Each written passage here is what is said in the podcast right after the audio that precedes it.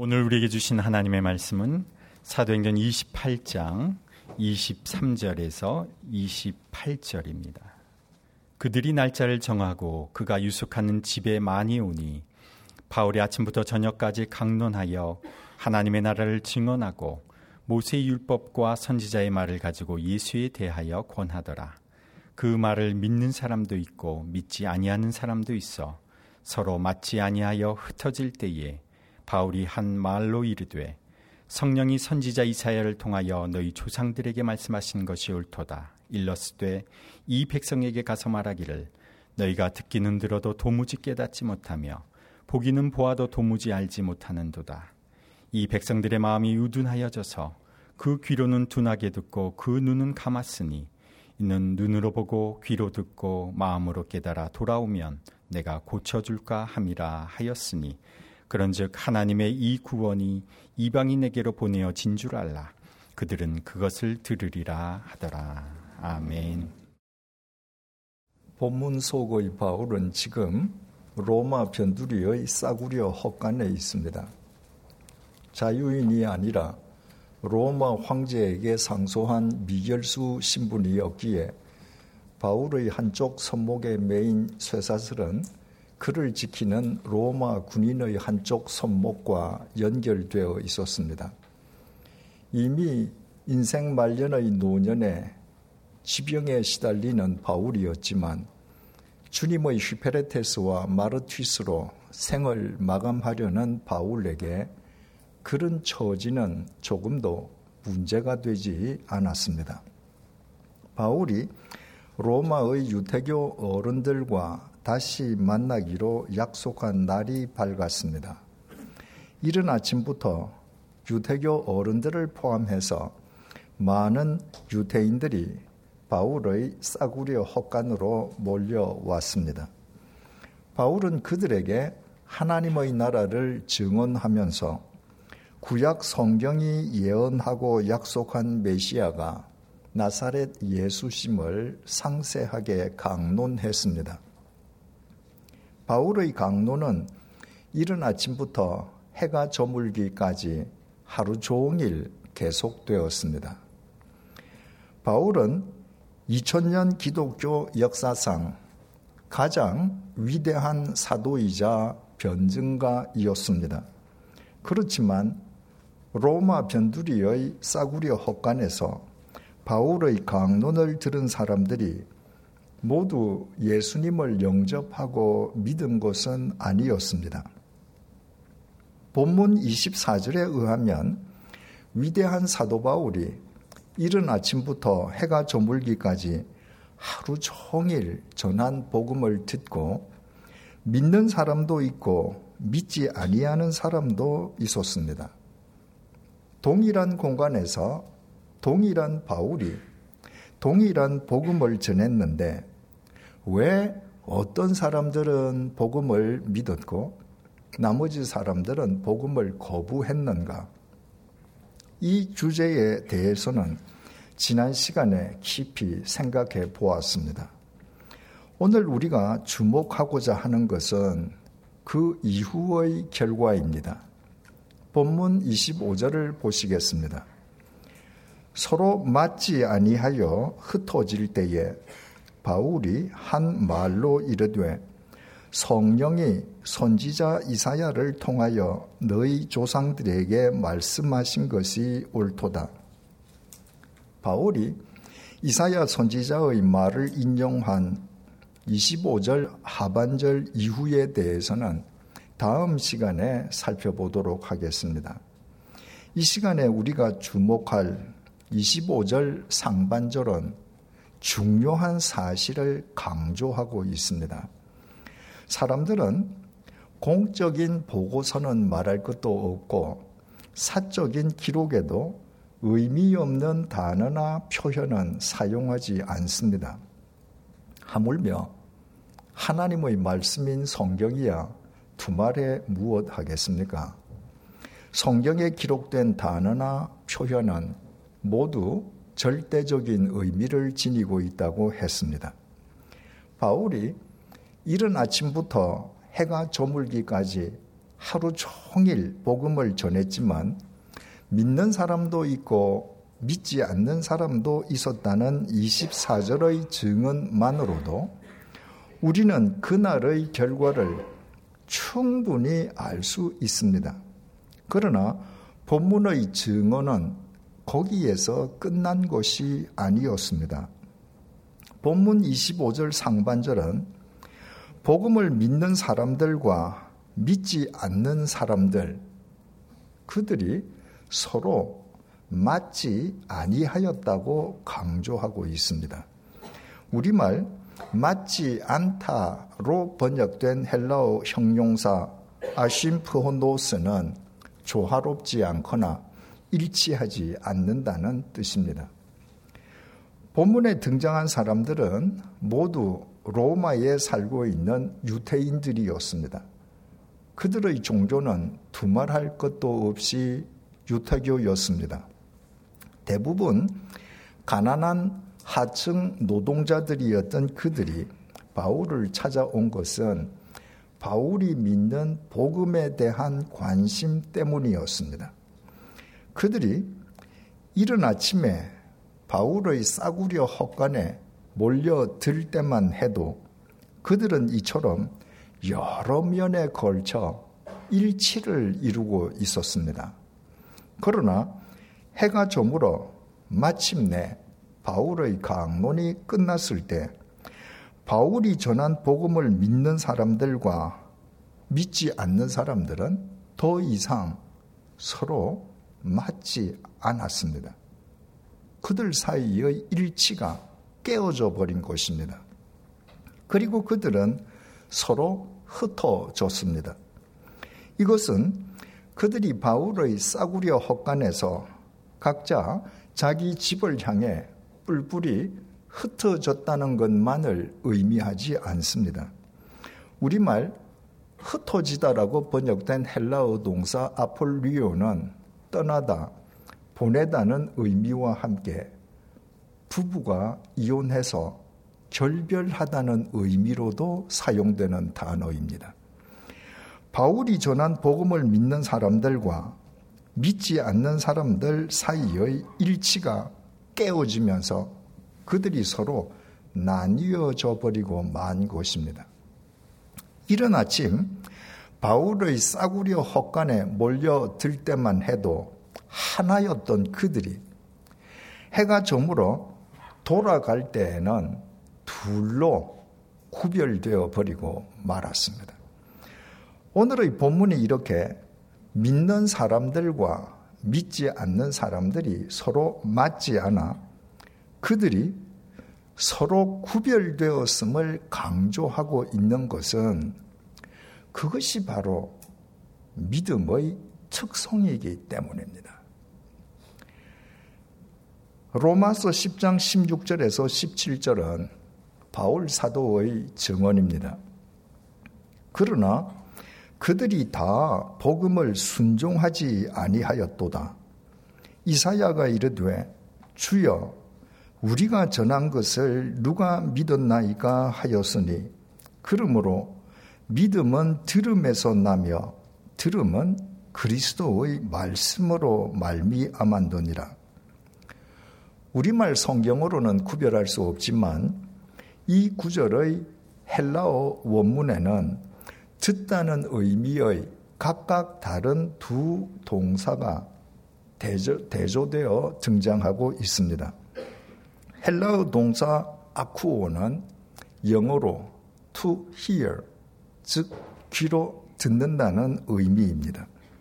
반면에 아래를 뜻하는 전치사 휘포와 듣다는 동사 아쿠오의 합성어인 동사 휘파쿠오는 이 구절에서 종이 상전의 말을 주의 깊게 경청하다는 의미로 사용되었습니다. 종은 상전의 말을 귀로 듣기만 해서는 안 됩니다. 종은 상전의 말을 귀로 들은 대로 실행해야 합니다. 그래서 히파쿠오가 영어로는 반드시 행동을 수반하는 to heed라고 번역됩니다. 바울은 우리가 전한 것을 누가 믿었느냐는 이사야서 53장 1절을 인용하면서 하나님의 선민을 자처하는 이스라엘 백성이 정작 하나님의 복음을 휘파쿠하지는 않았음을 지적하였습니다. 하나님을 믿는다면서도 귀로 들은 하나님의 말씀을 삶으로 실행하지는 않은 것입니다. 이것을 우리말 성경은 그들이 복음을 순종하지 않았다고 번역했습니다. 바울에게 믿음은 이처럼 순종이었습니다. 이때의 순종은 새신자반에서 배운 것처럼 하나님의 말씀, 즉 복음에 대한 순종이었습니다. 순종은 말이 아니라 행동으로 실행하는 것입니다. 바울에게 행동의 실행, 삶의 실행이 수반되지 않는 믿음은 성립될 수도 없었습니다. 그것이 가능하기 위해서는 먼저 선행적으로 복음이 무엇인지 알아야 합니다. 복음을 알지 못하면 복음을 실행하는 순종은 아예 불가능합니다. 그래서 바울은 믿음은 들음에서 나며 들음은 그리스도의 말씀으로 말미암는다고 증언했습니다. 우리말 들음으로 번역된 헬라어 아코에는 귀로 듣다는 의미의 동사 아쿠오의 명사형입니다. 먼저 귀로 하나님의 말씀을 들어야 그 말씀을 실행하는 순종의 믿음이 가능하다는 말입니다. 많은 그리스도인들이 로마서의 이 구절을 하나님의 말씀을 귀로 듣기만 해도 그것이 곧 믿음인 것처럼 잘못 이해하고 있습니다. 그러나 바울은 결코 그런 식으로 말하지 않았습니다. 바울은 믿음은 하나님의 말씀을 휘파쿠오 하는 것이요. 그것이 가능하기 위해서는 먼저 하나님의 말씀을 아쿠오 해야 한다고 말했습니다. 다시 말해, 믿음은 하나님의 말씀을 삶으로 실행하는 것이요. 그것은 하나님의 말씀을 먼저 귀로 들음으로 가능하다는 것입니다. 이처럼 헬라어에는 귀로 듣다는 의미의 동사 아쿠오와 들은 대로 실행하다는 의미의 동사 휘파쿠오가 구별되어 있지만 우리말 동사 듣다에는 그 두 가지 의미가 모두 다 포함되어 있습니다. 다른 사람의 말을 말을 귀로 듣는 것도 듣다이고 들은 대로 실행하는 것도 듣다입니다. 저 학생은 선생님의 말을 참 잘 듣는다. 라고 하면 그 학생의 청력이 좋다는 말이 아니라 그 학생이 선생님의 말대로 잘 실행한다는 뜻입니다. 따라서 믿음은 하나님의 말씀을 삶으로 듣는 것이며 그것은 하나님의 말씀을 먼저 귀로 듣는 것으로부터 시작한다고 말할 수 있습니다. 간과하지 말아야 할 것은 바울이 이 중요한 사실을 증언하면서 우리가 전한 것을 누가 믿었느냐는 이사야서 53장 1절을 인용했다는 사실입니다. 구약 시대에 많은 선지자들이 하나님의 말씀을 전했습니다. 모든 이스라엘 백성은 선지자들이 전하는 하나님의 말씀을 그들의 귀로 분명히 들었습니다. 하지만 귀의 들음이 삶의 들음으로 이어지지는 않았습니다. 이스라엘 백성이 선지자들을 통해 하나님의 말씀을 귀로 들었다고 해서 그들이 모두 하나님의 말씀을 믿은 것은 아니라는 말입니다. 믿음은 분명히 하나님의 말씀을 귀로 듣는 것으로부터 시작하지만 귀의 들음이 반드시 삶의 들음으로 이어지는 것은 아닙니다. 오히려 이스라엘 백성은 나사렛 예수가 그리스도시라는 복음을 귀로 듣고서도 그 예수를 십자가에 못 박아 죽여버리고 말았습니다. 그들은 귀로 들은 복음을 그들의 삶으로 배척해버린 것입니다. 그렇다면 하나님의 말씀을 귀로 들은 대로 삶으로도 듣는 사람들과 귀로 들은 하나님의 말씀을 삶으로는 배척하는 사람들이 어떻게 서로 맞을 수 있겠습니까? 예수님께서 3년에 걸친 공생애를 마무리하실 즈음 빌립보 가이사리아에서 있었던 일입니다. 예수님께서 그리스도 즉 성자 하나님인 메시아가 바로 당신 자신이심을 제자들에게 확인시켜 주셨습니다.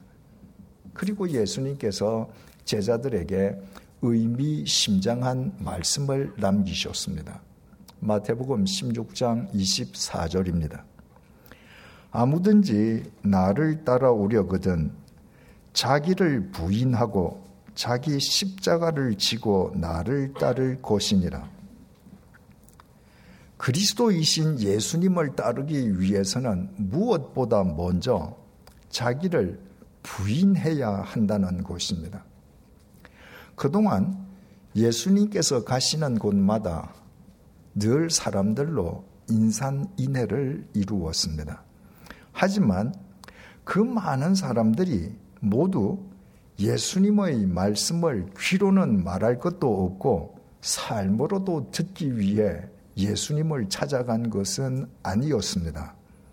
그들은 줄인 배를 채우거나 불치의 병을 고치기 위해서 혹은 남마처럼 얽혀 있는 삶의 문제를 해결하기 위해 예수님께 몰려든 사람들이었습니다. 한마디로 자기 소원이나 바람을 이루기 위해 예수님을 찾은 사람들이었습니다. 그들의 목적이 바로 자기 자신들이었으므로 그들에게는 귀로 들은 예수님의 말씀을 자신들의 삶으로도 들어야 할 까닭이 없었습니다. 그들에게 예수님은 단지 그들의 목적을 이루기 위한 요술 방망이에 지나지 않았습니다. 그러나 예수님을 그리스도, 즉, 이 땅에 강림하신 성자 하나님으로 믿는다면 그 믿음은 마땅히 자기 부인으로부터 시작해야 합니다. 로고스이신 주님을 믿는 것은 주님의 말씀을 귀와 함께 삶으로도 듣는 것이요. 주님의 말씀을 삶으로도 듣기 위해서는 그동안 자기 스스로 주인으로 살던 자신을 먼저 부인하지 않으면 안 됩니다. 내 주머니가 여전히 비어 있어도 나를 괴롭히는 지병에 아무런 차도가 없어도 남마처럼 얽힌 삶의 난제가 풀릴 기미가 전혀 보이지 않아도 내 귀에 들린 주님의 말씀을 삶으로도 듣기 위해 내 편한 대로 내 욕망대로 살려는 나를 부인하는 것, 그것이 믿음입니다.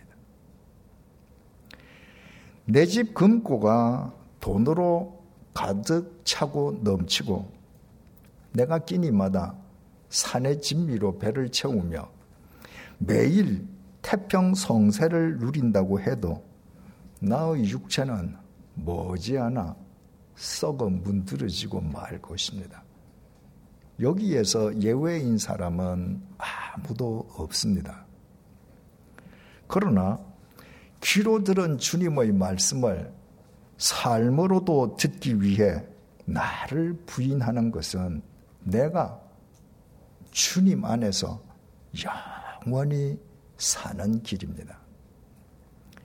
그러므로 주님의 말씀을 귀로 듣고서도 계속 자신이 주인으로 사는 사람과 귀로 들은 주님의 말씀을 삶으로도 듣기 위해 자기를 부인하는 사람은 본질적으로 서로 맞지 않을 수밖에 없습니다. 로마의 유대인들이 이른 아침부터 바울의 싸구려 헛간으로 몰려들었습니다. 그들은 하루 종일 바울이 전하는 복음을 그들의 귀로 똑같이 들었습니다. 그러나 해가 지고 바울의 강론이 끝났을 때 그들 가운데 바울이 전한 복음을 믿는 사람도 있고 믿지 않는 사람도 있었습니다. 그들이 귀로 들은 복음을 삶으로도 들으려는 사람들과 귀로 들은 복음을 삶으로는 거부하는 사람들로 나뉘어진 것입니다. 다시 말해, 복음을 삶으로도 듣기 위해 자기 자신을 부인하려는 사람들과 복음을 듣고서도 자신이 주인으로 사는 삶을 계속 고수하려는 사람들로 그들이 서로 구별되었습니다. 그들은 더 이상 서로 맞지 않게 되었습니다. 그러나 그것은 조금도 이상한 일이 아니었습니다.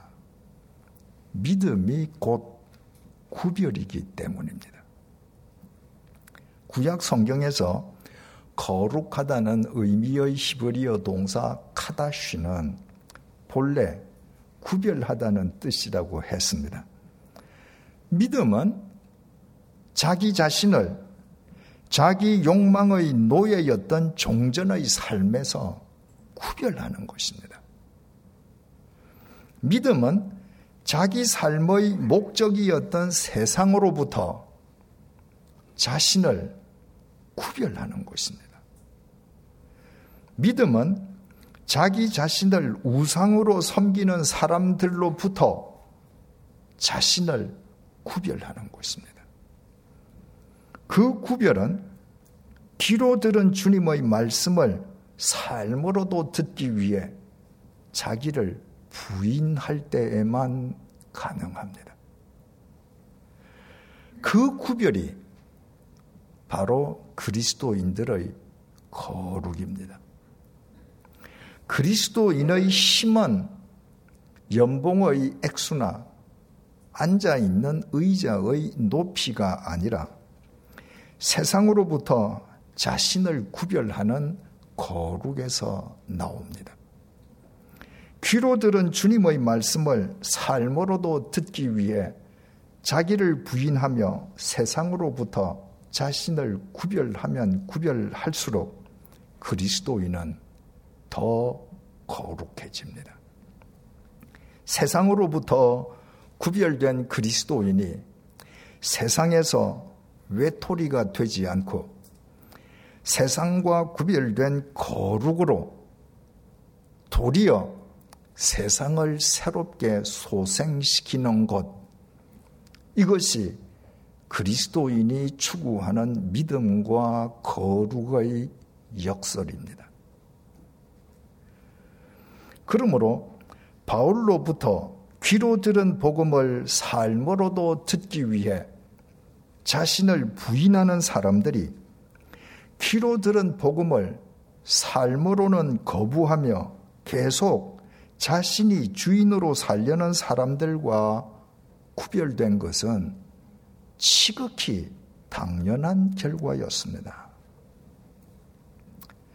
그리고 자신을 구별하는 그 거룩한 믿음이 시간과 공간을 초월하여 이어지고 또 이어져 본문의 시점에서 300년이 지나 마침내 로마 제국이 새롭게 소생하기에 이르렀습니다. 로마 제국은 결코 무력에 의해 새롭게 소생된 것이 아닙니다. 로마 제국의 무력은 로마 제국을 추악한 탐욕과 죄악의 피로 물들게 했을 뿐이지만 그 로마 제국을 새롭게 소생시킨 것은 귀로 들은 하나님의 말씀을 삶으로도 듣기 위해 자기를 부인하며 세상으로부터 자신을 자발적으로 구별한 그리스도인들의 거룩이었습니다. 그들의 그 거룩을 통로로 삼아 주님께서 친히 역사하신 결과였습니다. 원로 피아니스트 윤미경 선생님 댁에서 식사하면서 그분의 연주와 강의를 들은 적이 있습니다. 피아니스트의 연주 훈련과 그리스도인의 신앙 훈련을 비교한 강의였는데 대단히 감동적인 내용이었습니다. 그 내용 가운데 일부를 그분의 허락하에 소개해 드리겠습니다. 열 손가락은 제각기 힘이 다 다르다. 엄지는 힘이 강하지만 새끼 손가락은 약하다. 셋째 손가락은 새끼 손가락보다는 강해도 엄지보다는 약하고 넷째 손가락은 그보다 더 약하다. 이렇게 제각각인 열 손가락이 모두 동일하게 고른 힘으로 피아노 건반을 두드리게 하려면 엄청난 훈련이 필요하다. 쓸데없는 힘은 빼고 기준 미달의 힘은 강화하면서 열 손가락의 힘을 고르게 배분하기 위해서는 온갖 방법으로 손가락을 못 살게 해야 조금씩 훈련이 되어 간다. 자기 손가락 편한 대로 손가락 생긴 대로 해서는 안 된다. 악보에 맞게 주어진 음의 박자와 리듬에 맞추어 손가락을 계속 훈련해야 한다. 신앙도 마찬가지다. 피아니스트가 열 손가락의 힘을 고르게 훈련시키듯이 신자도 하나님의 말씀에 순종하여 살 수 있게끔 모난 성질을 죽이고 쓸데없는 힘을 빼고 교만과 혈기, 게으름, 나약함, 낭비벽 등을 버려야 한다. 피아니스트의 연주 중에 엉뚱한 음들이 튀어나오는 것은 손가락 훈련이 부족하기 때문인 것처럼 신자가 일상의 삶 속에서 느닷없이 성질을 불쑥불쑥 부리는 것도 자신을 죽이는 훈련이 덜 된 탓이다. 못된 송아지 엉덩이에 뿔난다는 말처럼 잘난 척하는 교만한 마음이 훈련을 게으르게 만들어 피아노 연주든 신앙이든 결과적으로 전체를 망치고 만다. 구구절절이 가슴에 와 닿는 내용입니다. 피아니스트의 훈련을 손가락의 입장에서 보자면 손가락의 자기 부인입니다. 엄지는 원래 열 손가락 가운데 힘이 가장 셉니다. 엄지의 자기 부인은 자기의 힘셈을 과시하지 않고 피아노 연주에 적합하도록 자기 힘을 빼는 것입니다. 힘이 가장 약한 새끼 손가락의 자기 부인은 기준 미달의 약함을 당연시하지 않고 반대로 자기 힘을 강화시키는 것입니다. 열 손가락은 이처럼 힘이 고르게 배분되게끔 어떤 손가락은 힘을 빼고 어떤 손가락은 힘을 강화시키면서 온갖 방법을 다해 자기를 부인해야 합니다. 그렇다고 아무렇게나 자기를 부인해서는 안 됩니다. 자기 부인의 기준은 언제나 악보입니다.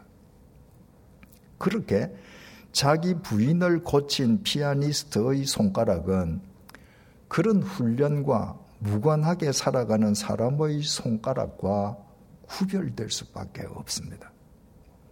피아니스트의 입장에서는 그 구별된 손가락이 피아노 연주에 적합한 거룩한 손가락이 됩니다. 그 구별된 거룩한 손가락으로 피아노를 치는 피아니스트의 연주는 사람의 마음을 움직이지 않을 수 없습니다.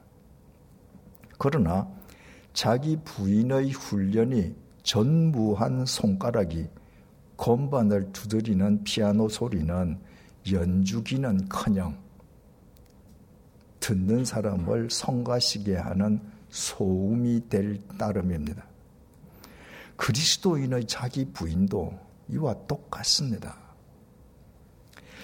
사람들이 이야기하는 중에 자기 자신을 가리켜야 할 필요가 있을 때에는 이렇게 한 손으로 자기를 가리킵니다. 만약에 단 하나의 손가락으로 자기를 가리켜야 할 필요가 있을 경우에 둘째 손가락이나 셋째 손가락으로 자기를 가리키는 사람은 없습니다. 새끼 손가락으로 자기를 가리키는 사람은 더더욱 없습니다. 사람들은 엄지를 뒤집으면서 자기를 가리킵니다. 열 손가락 중에서 가장 힘이 센 엄지와 자기를 언제나 동일시하는 것입니다.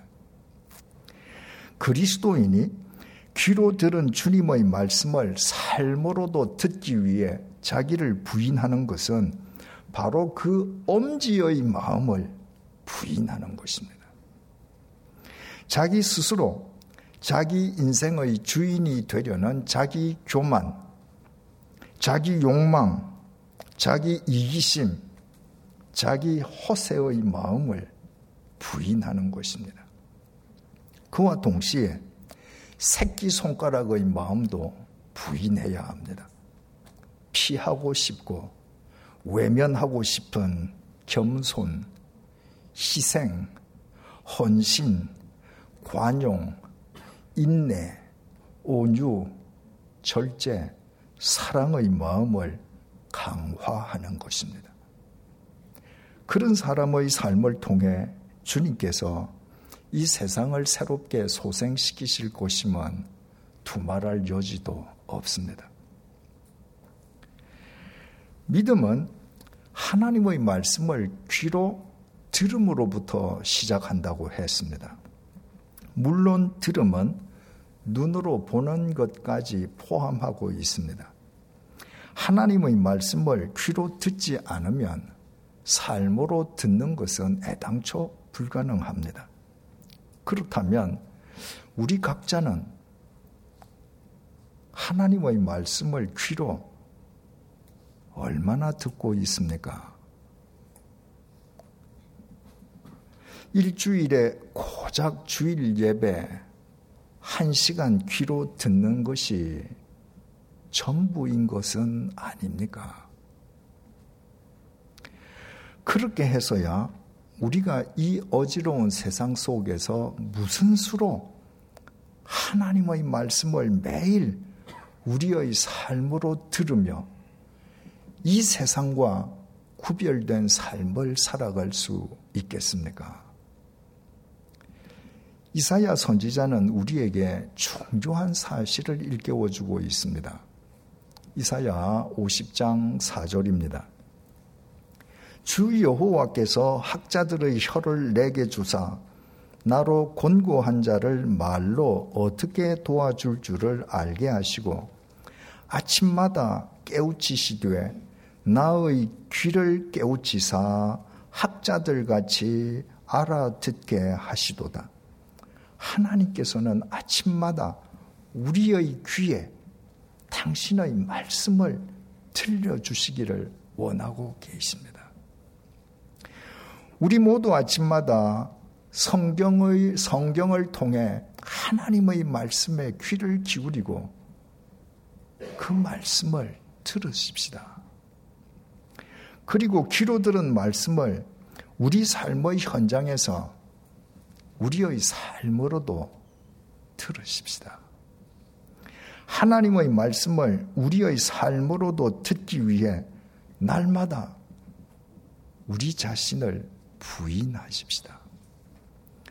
우리 자신을 스스로 높이려는 엄지의 마음과 자기만은 피하려는 새끼 손가락의 마음을 주저없이 부인하십시다.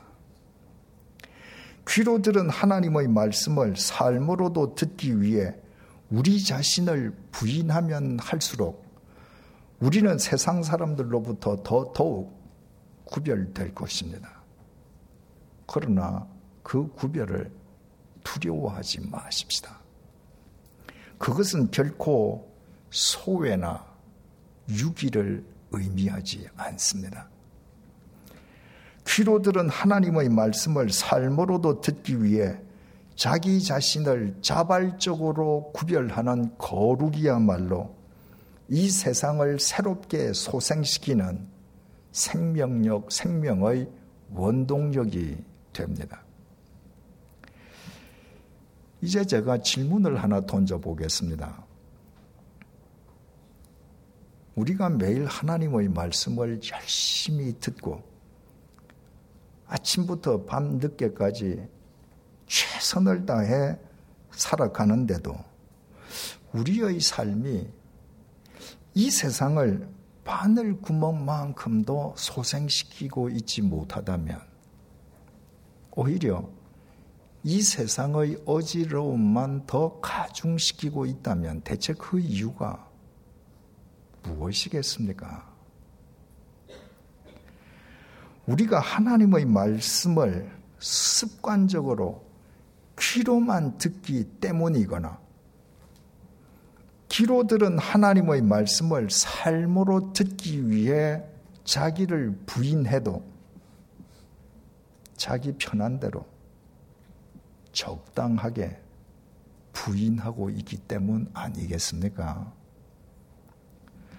그것은 그리스도인들을 이 세상으로부터 구별되게 하는 것이 아니라 그리스도인이 이 세상에서 소외되고 유기당하는 지름길입니다.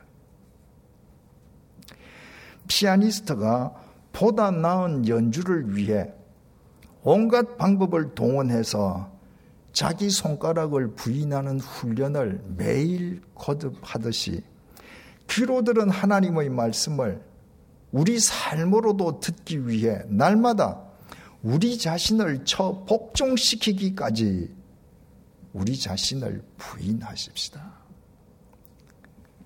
우리의 삶이 이 세상과 일치하지 않는 불협화음을 두려워하지 마십시다. 귀로 들은 하나님의 말씀을 우리의 삶으로도 듣기 위하여 이 세상으로부터 우리 자신을 자발적으로 구별하십시다. 그때 2000년 전 늙고 병든 바울의 삶이 그랬던 것처럼 이 세상에서는 우리가 비록 보잘 것 없는 존재라 할지라도 이 세상과 구별된 우리의 삶은 이 세상을 새롭게 소생시키시는 주님의 연주로 아름답게 승화될 것입니다. 기도하시겠습니다.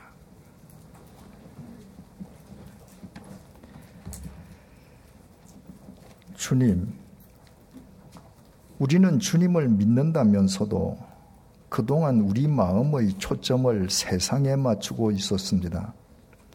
세상의 기준에서 벗어나거나 뒤처지는 것을 두려워하면서 어떻게 하면 세상을 더 잘 쫓을까? 어떻게 해야 세상에서 환정받는 선두주자가 될 수 있을까? 이렇게 늘 노심초사하며 살아왔습니다. 주님의 말씀을 들어도 귀로만 들었을 뿐 삶으로는 들을 생각조차 하지 않았습니다. 그 결과 우리의 삶은 이 세상을 바늘 구멍만큼이라도 소생시키기는 커녕 도리어 세상의 어지러움만 가중시켜 왔습니다. 오늘 주신 말씀 앞에서 우리의 무지와 어리석음을 회개, 회개하오니 용서해 주시기를 간구합니다. 이제부터 아침마다 주님의 말씀을 귀로 듣고 귀로 들은 주님의 말씀을 가정과 일터에서 삶으로도 듣게 해 주십시오. 귀로 들은 주님의 말씀을 삶으로도 듣기 위해 날마다 우리 자신을 과감하게 부인하는 용기를 지니게 해 주십시오. 그로 인해 세상 사람들과 구별되는 것을 두려워하지 말게 해 주십시오. 그것은 소외나 유기가 아니라 주님 안에서 이루어지는 거룩임을 오히려 감사하게 해 주십시오. 그리하여 주님께서 마음과 정성을 다하여 심어주신 우리 삶의 현장에서 우리의 주머니가 비었고 우리의 육체가 여전히 질병에 시달리고 우리의 문제에 전혀 해결의 기미가 보이지 않아도 우리의 삶이 이 세상을 새롭게 소생시키시는 주님의 아름다운 연주로 승화되게 해 주십시오. 예수님의 이름으로 기도드립니다. 아멘.